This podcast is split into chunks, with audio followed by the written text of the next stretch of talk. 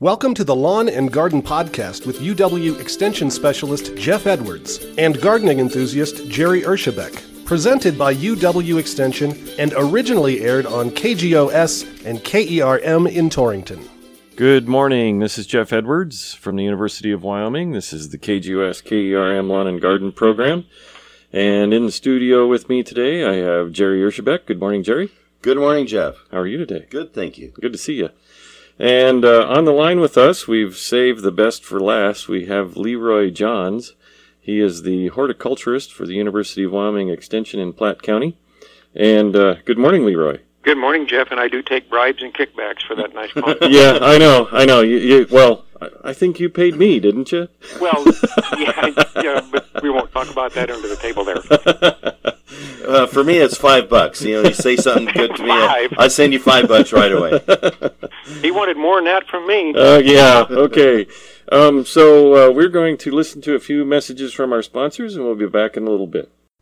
We'll get back to Jeff and his guests in just a moment. You are listening to the Lawn and Garden Podcast, presented by UW Extension extending the land grant mission across the state of Wyoming with a wide variety of educational programs and services. Visit us at www.uwyo.edu slash UWE or search UW Extension at the main uwyo.edu page.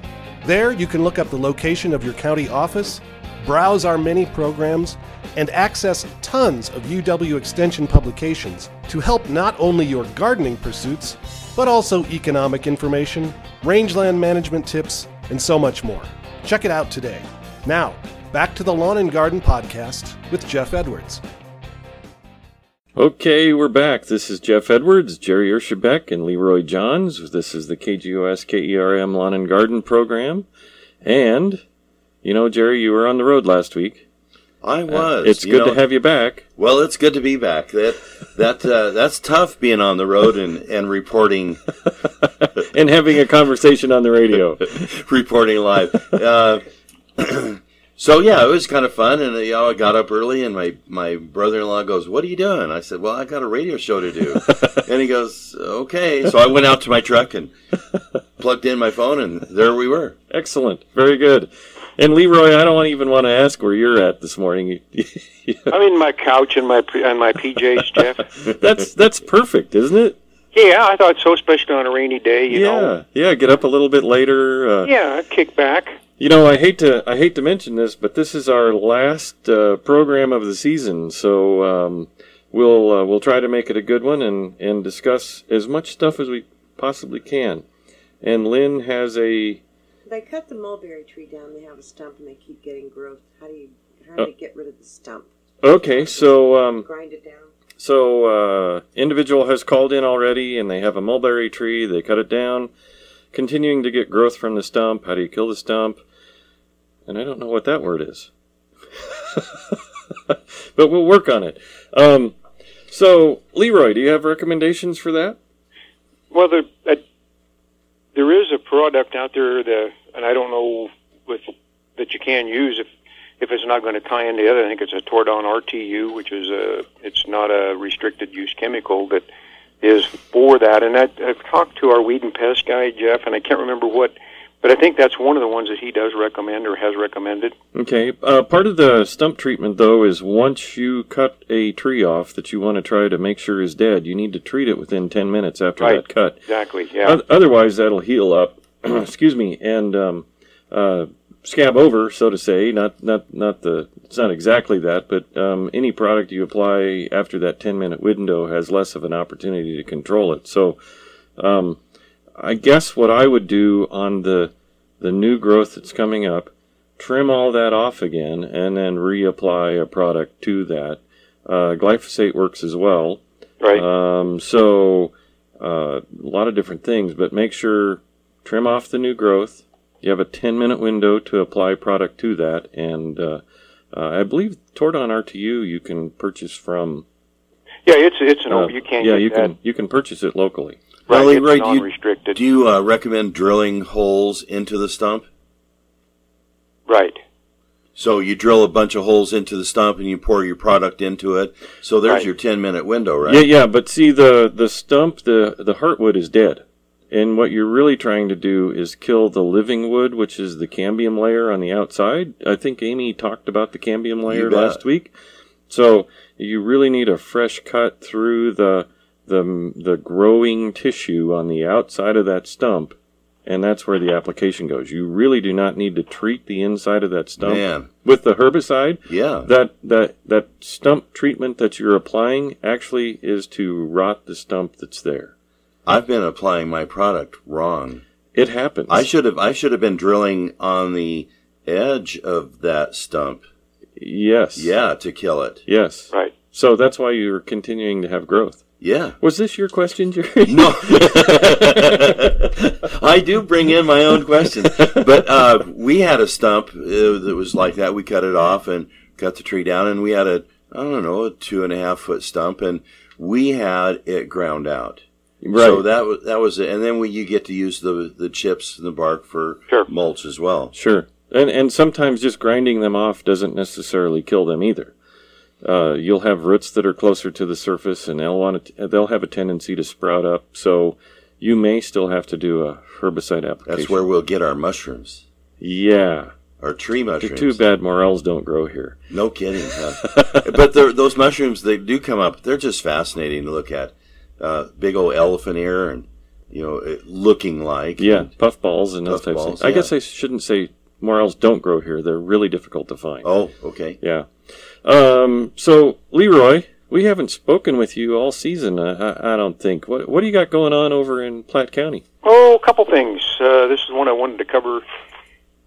Uh, that we've got coming up next Saturday uh, at the 4-H building here on the fairgrounds. Wait a minute, is next Saturday the 6th? Sixth. Yep. Okay, you're competing with a local event in Goshen County. You know that, right? Well, we're going to win.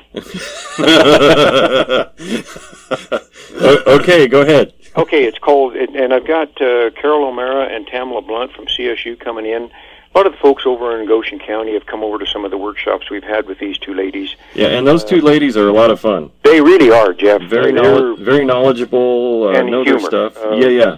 Carol can almost make a living as a stand-up comedian. she really can. But it's called Putting Your Landscape to Bed. Okay. Um, and it's uh, from nine to four thirty. Registration's fifteen dollars, and I need to have that. If folks, the listening audience, is interested, call the office uh, by Tuesday, uh, which would be the second. Um, close of business. That the office number's uh, three zero seven three two two three six six seven. But um, I've had Carol and Tamla and and some of the other Hort team. I think this is the fourth or fifth time I've had them in. But th- what we're going to cover this time, this is the first time they've done this program, so it'll be interesting. Um, general, that's eight registrations, from eight thirty to nine, and it's at the 4-H building here on at the fairgrounds at 57 Antelope Gap Road. Uh, garden cleanup and composting, that was Carol, and then cleaning up the vegetable garden, that'd be Tamla, and then what to do with woody plants handling in the winter. Okay. And lunch is on your own, so this way you, you can you know visit with some of the folks that are there. Then the afternoon, getting your perennials ready for winter, some propagation techniques, uh, season extension, which would probably be the high tunnels and those kind of things, and then winterizing turf grass. So that's uh, coming up next Saturday. Uh, so we're pretty excited about it. And so far, the registration hasn't been too bad. I think we're sitting at about 15. Okay. Yeah. Uh, it So- sounds like a really good program. I, I see Jerry nodding his head. I, I think if he wasn't preoccupied with something else next weekend, he'd probably head over that But yeah, I I, mean, we, like I say, we've got folks from Goshen County and even the Panhandle, Nebraska, that have come to some of these different workshops. Yeah. And so that one's coming up. And then one I'm working on now, I'm still trying to get some of the final pieces put together is a another uh, specialty crop workshop. Um, I'm still waiting on a few topics, but uh, we're going to have Chris Hilbert come in and uh, talk about his apple project there on uh, on campus. Uh, he's got some variety trials of different uh, varieties of apples that you know maybe can be once they prove can be recommended for Wyoming. Sure. Um, I've got Rowdy H coming in on biochar. I've got uh, Harrison Topp coming in from uh, Hotchkiss, Colorado. He's going to talk about some of the new the food safety laws, not the Food Security Act that was passed for for Wyoming, but the um, you know the national law on sales and and what you have to do to be in compliance. But in visiting with him, he also has an organic orchard over in Hotchkiss, so I've asked him to to talk about that. Uh, I've got a lady from uh, I can I don't have the, the agenda in front of me, but a lady coming in from uh, on campus, and Jeff, you probably know her, uh, is going to do a thing. She does the media stuff for UW on and, and on the Ag College. Is going to do a session on um, multimedia marketing, and then Brian Lee from over at SAREC is going to do an update on his hops work. Um, then I've got Carrie. What's her last name there on on uh, Eberle. Yeah, as she's going to do a session on the ancient grains, some of the research they're doing Oh, the there. spelt and the emmer. Yeah, that's an interesting project. Right, and so I've asked her to come in, and then I'm I'm working on some folks that are in the organic, uh, kind of the the advantages, disadvantages of organic. So I'm in the process of trying to get that one ironed out. Um, and so, then I've got a so LeRoy, when is this program? It's usually it's the end of October. Seventh and eighth of October. Yeah, it's the last. Yeah, Saturday and Sunday of October. So I think that's twenty seventh and twenty eighth, and it'll be at the Platte Valley Bank. I don't have a registration fee and stuff like that yet, Jeff. I'm just in the process of putting it together, and then This gosh, is October this is 1st. early early advertisement opportunity. Yeah, and but I think it's. I really do think that um, that it's going to be.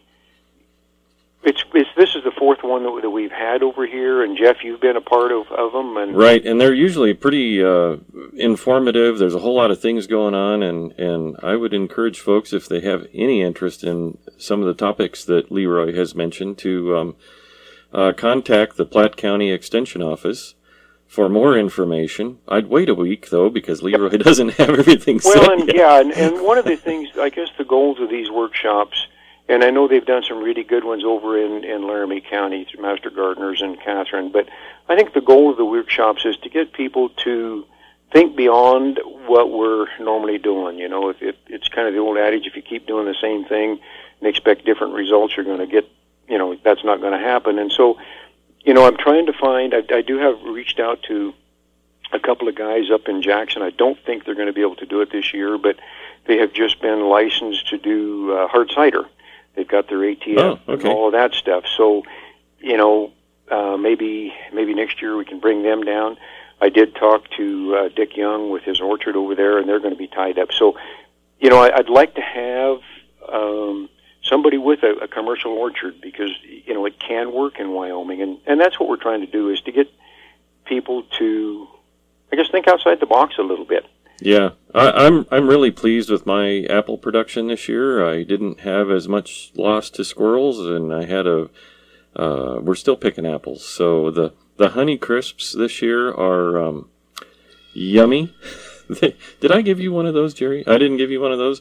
Um, they uh, it's just candy. I mean, they're very sweet. Uh, the other two varieties are tart, so they're good for bakers, and and uh, we've started drying them, and it's just kind of fun to have fruit that you've grown around. Well, and um, I know back in the 30s, uh, Wyoming was this like a third leading radish seed producer in the nation, and so you know we've done these things, but we've gotten back into kind of the um, Traditional we- agriculture, yeah, and Yeah. exactly, Jeff, and, and and not that there's anything wrong with that, no, because we I need that. what I'm what I'm looking at at these is if you got a piece of ground, maybe a corner, uh, you might want to try a vineyard, or you might want to try, you know, and and you know this as well as I do, Jeff.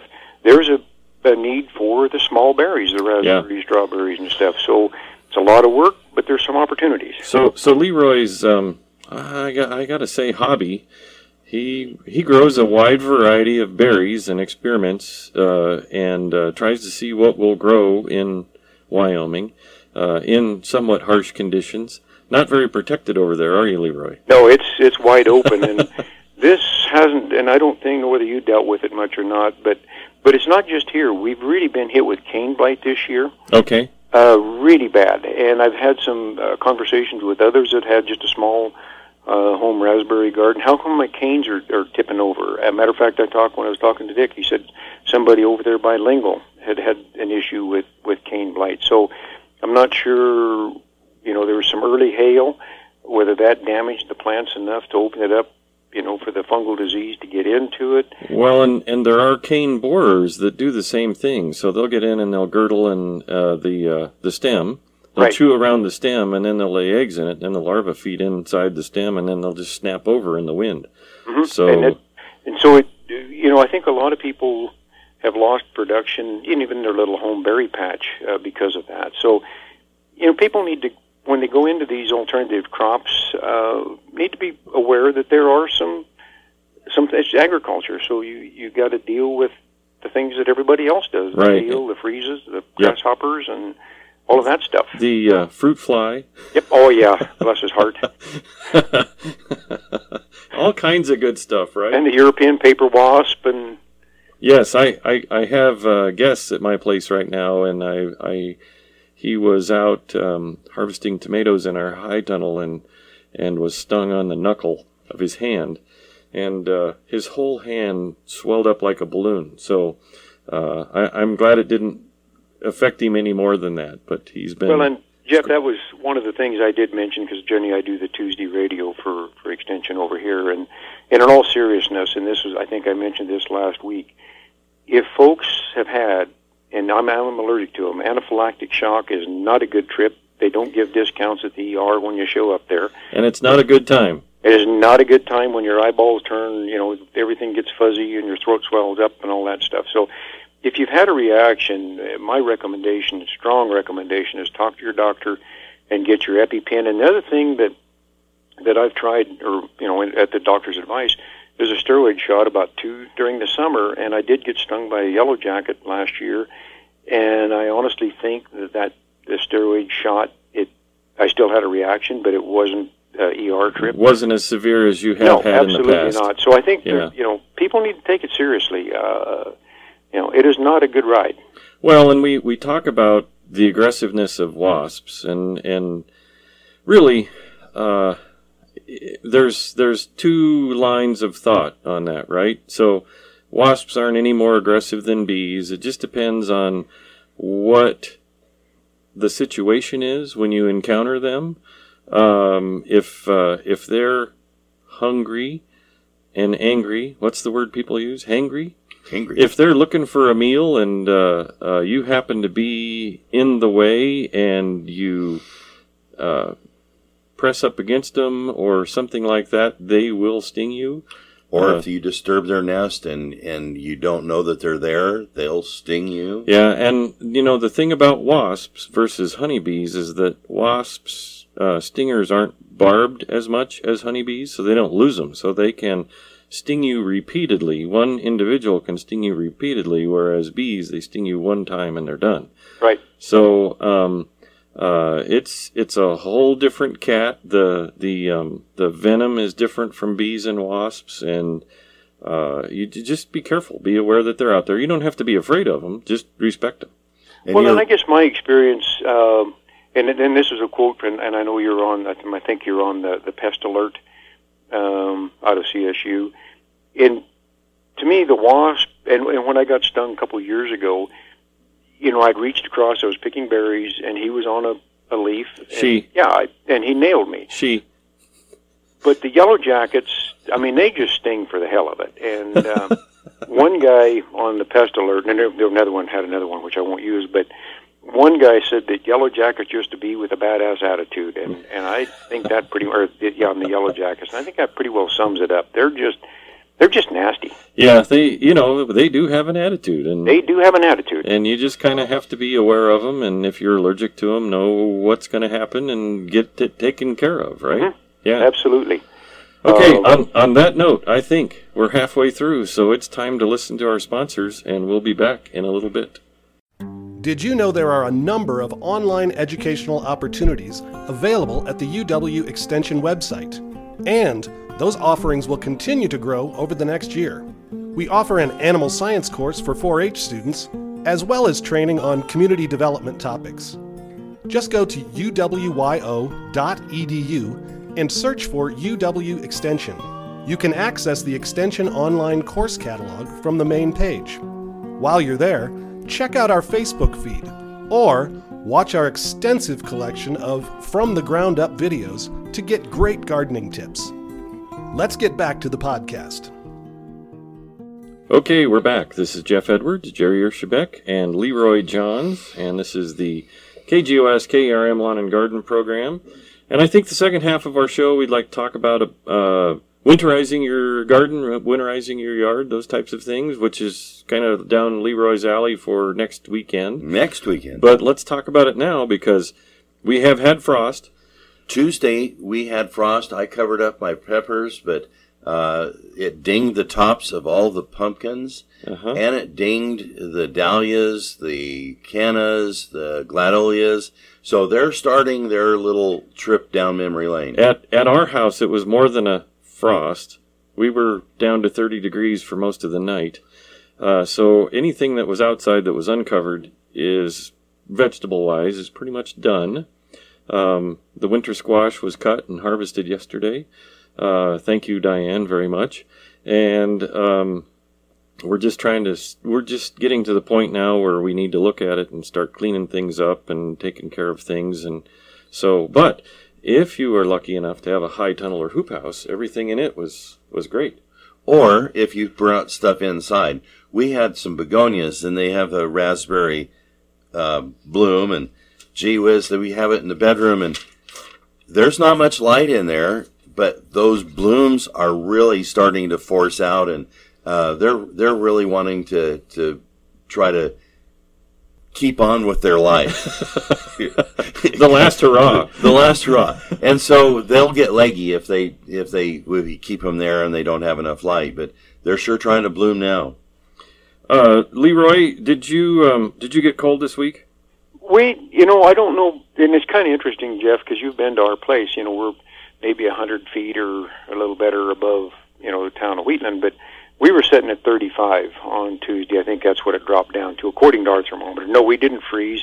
I have a hunch that some of the people down on the Laramie River and that probably were down on that 30, Got a little you know, right colder. around that freezing, but I didn't hear of anybody saying that they actually froze. so our really cold morning was wednesday morning Yeah, And- Tuesday night, Wednesday morning. yeah and um, but I uh, did hear on NOAA that that that on the NOAA radio, Torrington was 31. So, okay uh, And I, I happened to uh, drive to Chadron on Wednesday morning and took the northern route to cut across. And there was a location in there where I saw 23 degrees on my uh, truck thermometer. So um, there were some spots that got hit pretty hard uh, Wednesday morning. And so, um, you know, uh, those guys that are harvesting corn, chopping corn, it's. Uh, it's a little bit of a rush now because of the frost and and uh, colder temperatures. So um, we uh, we have a question. The types of wasps. So there's a whole bunch of different types of wasps. Uh, hornets are different than yellow jackets, which are different than European paper wasps. Right, LeRoy? right, and the native wasp too. and, and the native paper wasps. So, And the- what what are the guys that drill a hole into the ground? uh, so those are just ground-dwelling bees or ground-dwelling wasps. They're a Right. predator wasp. Those are my favorite. Uh, most wasps are predators.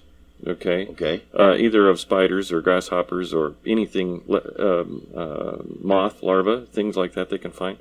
Um, I think that uh, I think the question that they were trying to ask is, what are the differences? And it, the differences between all of those different types of wasps are just subtle nuances. Anything yellow and black, and and somewhat shiny, uh, they're kind of all the same. Um, but um, the so the only difference between the native paper wasp and the European paper wasp that is a relatively new introduction is that the European paper wasp has um, yellow antenna. The native has black antenna, and Right. that's that. Really, body shape, body coloration, everything is all the same. But if you happen to get close enough to them to recognize that the antenna are a different, lighter color, then that would be the European version. Uh, to me, hornets are a little bit smaller than the paper wasps. They are their bodies are a little bit fuzzier. Um, uh, so, was that the one that you said was really aggressive? Yeah, the the yellow jacket. Um, I refer to the wasp, the one with the hangy butt. You know, when they fly, it, it it's different. You know, the yellow jacket to me just looks like a jet fighter. Uh, they're just all, you know, they're all business, and the yellow jacket just seems to. I mean, the wasp seems to fly a little slower, and you know, they just fly different. Uh, the way their legs drag and stuff like that. Um, but as I said, you're right. As they say in ham radio, if you have an eyeball with a yellow pin one, he's got the yellow antenna. Yep. I think maybe a little smaller than the native uh, wasp. Mm, potentially, yeah. But Uh, really, the, the really, the the coloration is very Same. similar. Yeah, Mhm. the markings on the body are very similar. So, um, you know, how do you tell them apart? I don't know if it's really.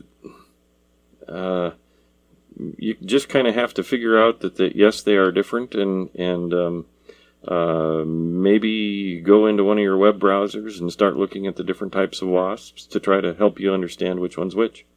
Yeah, so that's and then avoid all of them. Well, Just man, don't- Scott Schell did a really good article in Backwoods and or Backyards and Barnyards here. And it was last year, I think, on the difference between the two wasps. We've got what the aerial yellow jacket and the western yellow jacket. One builds their nest above ground, and one uh, below ground or in you know at lower elevations. okay.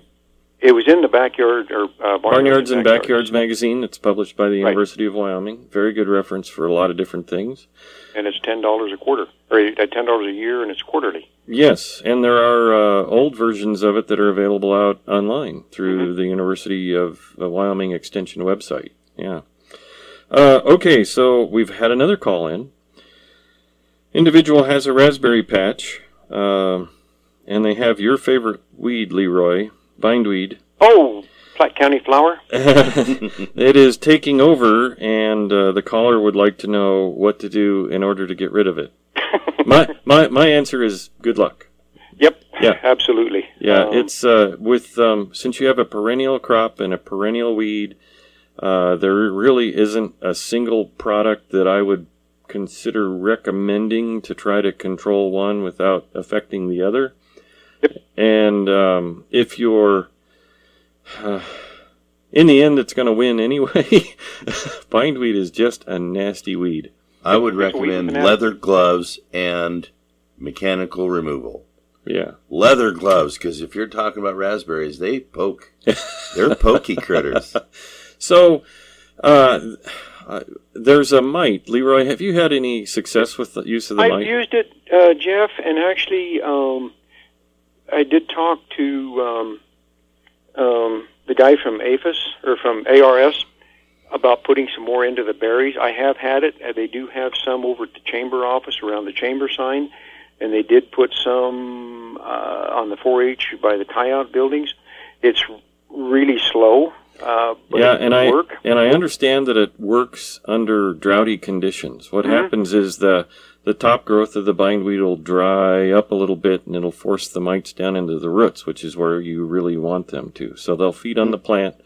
Um, yeah, success rate is is limited. I think it really has to do with um, growing conditions. But if you're trying to water your raspberries, you're also watering your your bindweed. So um, it's just bindweed is a tough thing. Have, LeRoy, have you done any um, experimenting with direct application?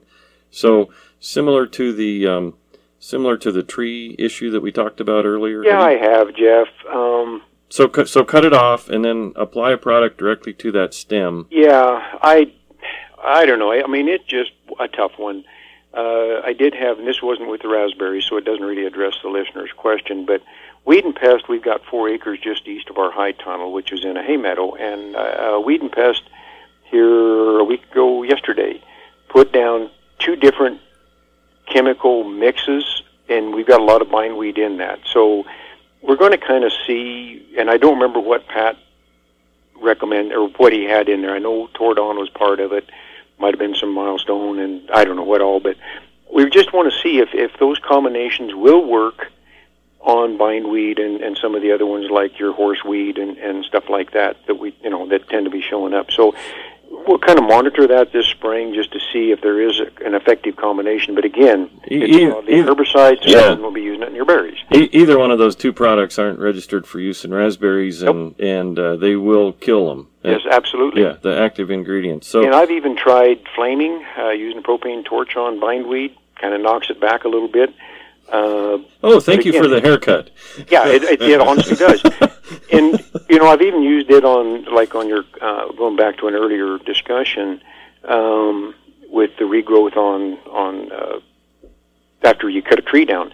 I've even used that uh, the flaming uh, on the on the suckers, and and that works pretty well for a while. But it doesn't. It's not a, a long term Yeah. thing. It just you do it often enough, eventually it'll give up and, and die. Sure, and and flaming of weeds. If you're in a if you're using it in your garden type setting, they really have to be small. Uh, Right. uh, once their root system is established, really all you're doing is burning off the top, and they'll regrow from the from the roots. within within three to four days.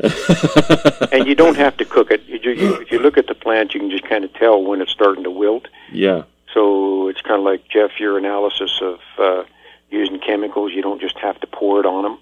right. Yep. I did the pouring on method with the flaming, and and again, three to four days they started greening up and coming right back. B- bindweed is just one of those ones that is not easy to control, uh, Agreed. especially in a situation where you want to preserve a perennial broadleaf plant with it. And I used to rototill it, and that Well, and you're, doesn't you're work. just, you're just spreading it and around. that doesn't work either. No, it just it really irritates it. Rec- recreational rototilling on bindweed is not a recommended control tactic. So the only thing that I've ever heard that works is uh, growing pumpkins. The the shade of the pumpkin leaf, but you never really see much bindweed in a pumpkin patch. Do you have an idea about that, LeRoy? No, and I'd have to go out and look at where our pumpkin and squash are. Here- Uh, it's in our garden, and it's uh, we've got lots of uh, bindweed. I've even used the horticultural vinegar, which is uh, higher acid content than uh, regular uh, vinegar. And again, you know, it worked, but it didn't work on bindweed. It worked on some of the other weeds, but you know, bindweed is just there's another product out there called quinclorac, but again, it's not. You know, it says specifically on the label you don't, you wouldn't want to use it around your berries and stuff like that. It Yeah. says specifically, I think, for carrots, two to three years. So if you were, you know, had a lawn situation where you, you know, were out or a, a field, then it probably would be a good alternative. So- But so- you wouldn't want to work use it around. yeah, again, not, not recommended. No. Not not legal either. Right. Uh, so Jerry, how did you manage to segue a discussion from bindweed into pumpkins again? Easily enough, because bindweed is a tough one, and I I remembered my uh, old farmer's tale about hey, this is how you get rid of bindweed: is you plant pumpkins successfully three years in a row, and you will have cleared your field of bindweed. Well, we've grown pumpkins, and our area is typically strong on bindweed as well. We didn't really have a lot of bindweed from growing pumpkins. Hmm, interesting. That- I'm, yeah, I'm, it is. I'm surprised that it does just doesn't climb through the canopy like it does on everything else. Absolutely. Yeah, very very. I, very I don't know the reason, but uh, from just observational activity, that's that's what happened for us. Interesting. Uh, pumpkins, more on pumpkins. I want to say that uh, two weekends ago I was in Riverton, and they had their giant pumpkin contest in Riverton. Their big one, the winner, was 340 pounds. Oh, small for that area. Yeah, Uh, the gentleman that comes down and does our pumpkin kickoff and teaches us all how to grow giant pumpkins, he's typically in the six to eight hundred range. Holy cow! So he uh, he was uh, apparently had a real tough season. Got hailed out, got fungus. I mean, there's a lot of things that happened to him. Uh, and you know, the 300 pounder. Well, that's bragging rights for somebody else, probably. So, what are you hearing on the possibility of weigh-in on uh, next Saturday? Well, we've got. Uh, I've I've talked to like four people now. Uh, the one guy that won a couple years ago, he has four likely candidates that he will pick from. Uh, the other guys have two or three candidates to pick from. One is just a 300 pounder. My neighbor, eh, he's in the 150, 175 area. So uh, we'll have some pumpkins to weigh. And by the way, that's October 6th at, the fairground. It's in conjunction with Yeehaw wait for days. It, wait for it. Yeehaw days. I was reprimanded because I was calling it by another name, uh, of which we won't even go into. But uh, yeah, next next Saturday, come on out and see what a giant pumpkin looks like. And what time does all of that start? Well, we I don't know what time Ye- Yeehaw days there you start, go. but I know that we start our check in about eleven o'clock, and official weigh off is, and it'll be into about the noon area. So if people have a pumpkin to bring in, what what, what would they expect happening? Well, um, camaraderie, uh, the the thrill of competition, the And the agony of defeat. and the agony of defeat, the absolute wonder of, gee whiz, that's a big pumpkin. And you know, when you look at big pumpkins, I think the world record maybe a couple years ago was 2023. 2,323 pounds. 2,023 pounds. A tonner?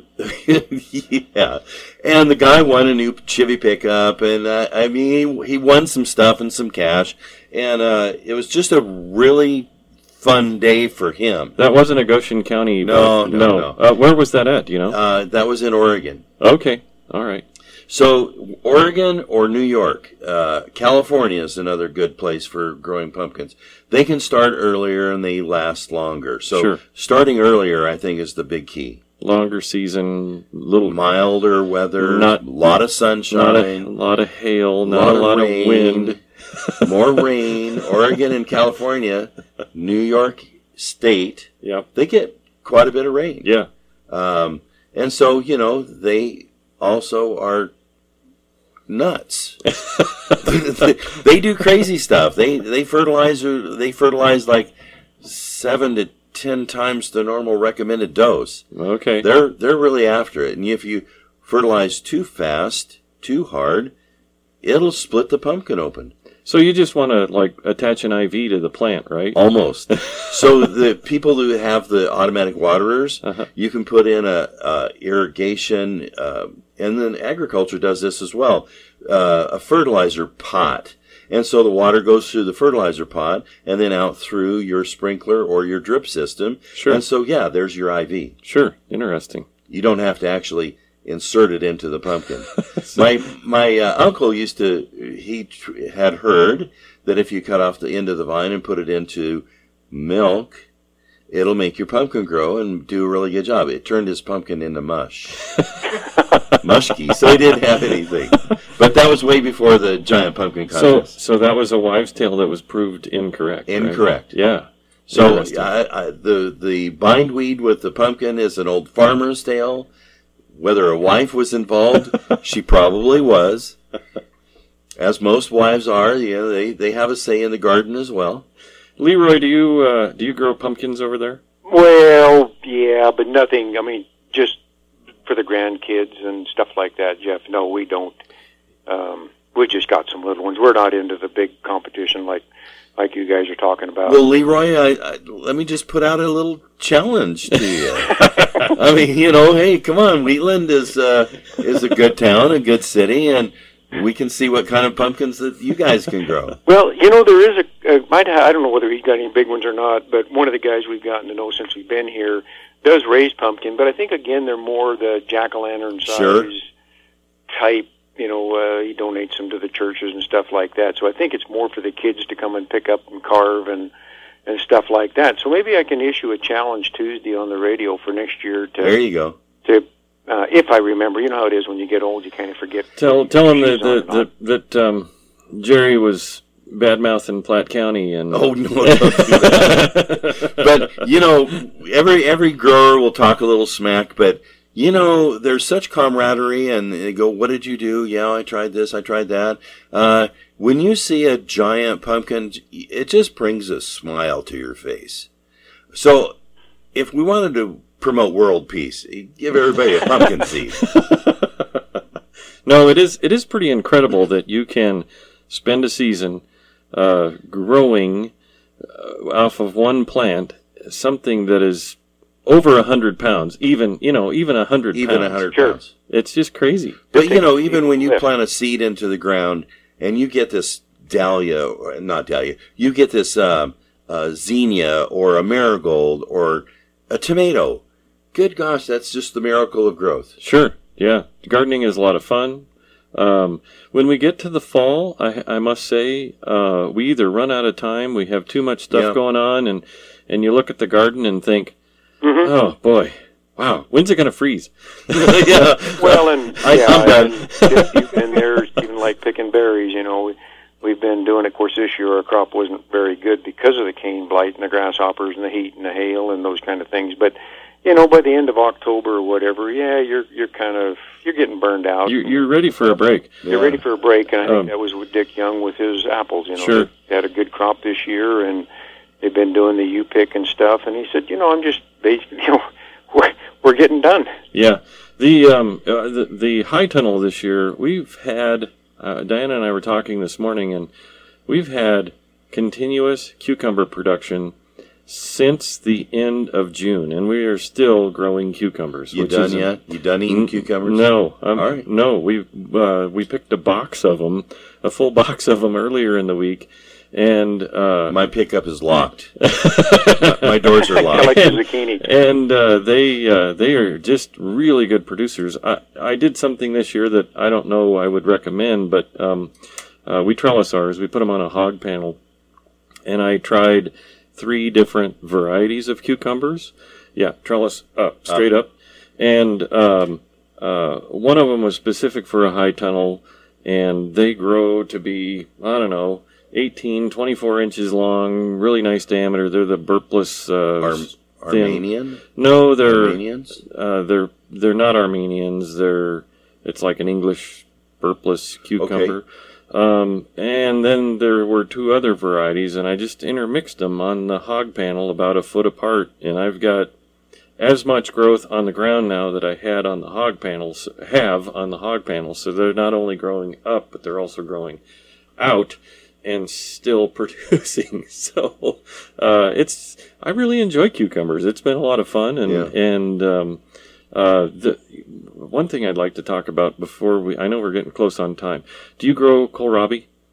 Uh, we have grown kohlrabi before. We like it. Okay, so so the cole crops, um, kohlrabi, broccoli, those types of things. I think people, uh, when they grow them, they cut them off and then they yank the plant out of the ground, right? So so kohlrabi and broccoli and some of the others, if you cut them off and leave a few leaves at the base, they will actually regrow and continue to produce. So our broccoli, we cut the original main head off, and we were uh, continually harvesting more broccoli off that for another six weeks. And isn't it sweeter? And the same with Brussels sprouts, I'm sure. I so Brussels sprouts are a little bit different, different. because it They're takes all it takes all season for them to actually become mature and harvest Okay. them.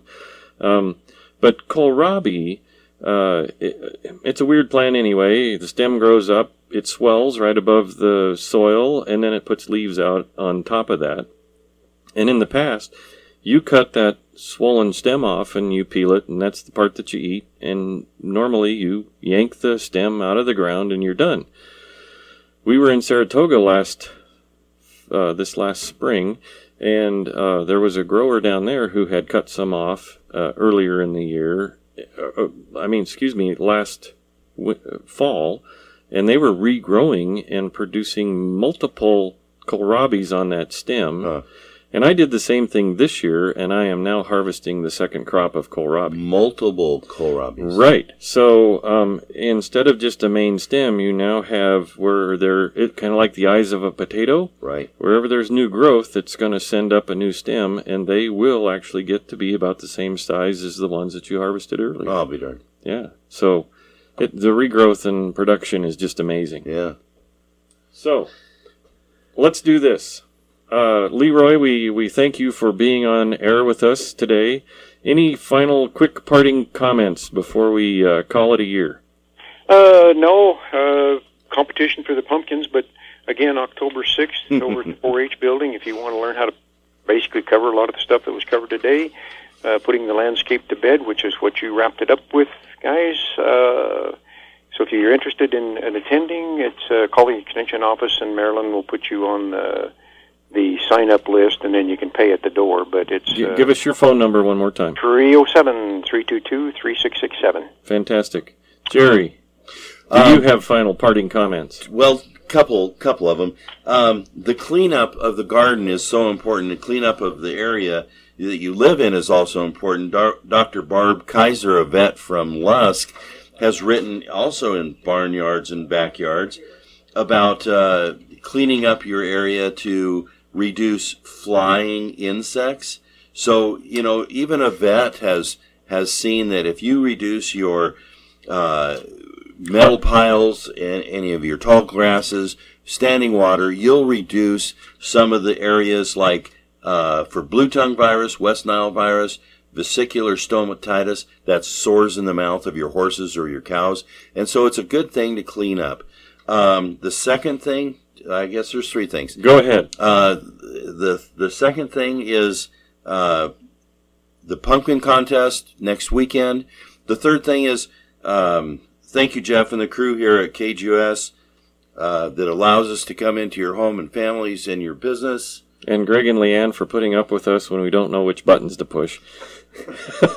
Those background people really make us look good. And thank you, Jeff, for the opportunity. Yep, and uh, you know, uh, from the University of Wyoming, Paul Johnson has been putting our podcasts together, and uh, uh, again, it's great to have a good sound guy and make us uh, sound good. And if uh, you have missed our programs, you can listen to our podcast. We're really out of time. Thank you all very much for being guests this year and co-hosts and providing information to the public. It's been a hoot. We'll see you next April. Catch you later. Bye. Thanks so much for listening to the Lawn and Garden Podcast with UW Extension Specialist Jeff Edwards and Jerry Erschebeck, presented by UW Extension. We'll see you next time.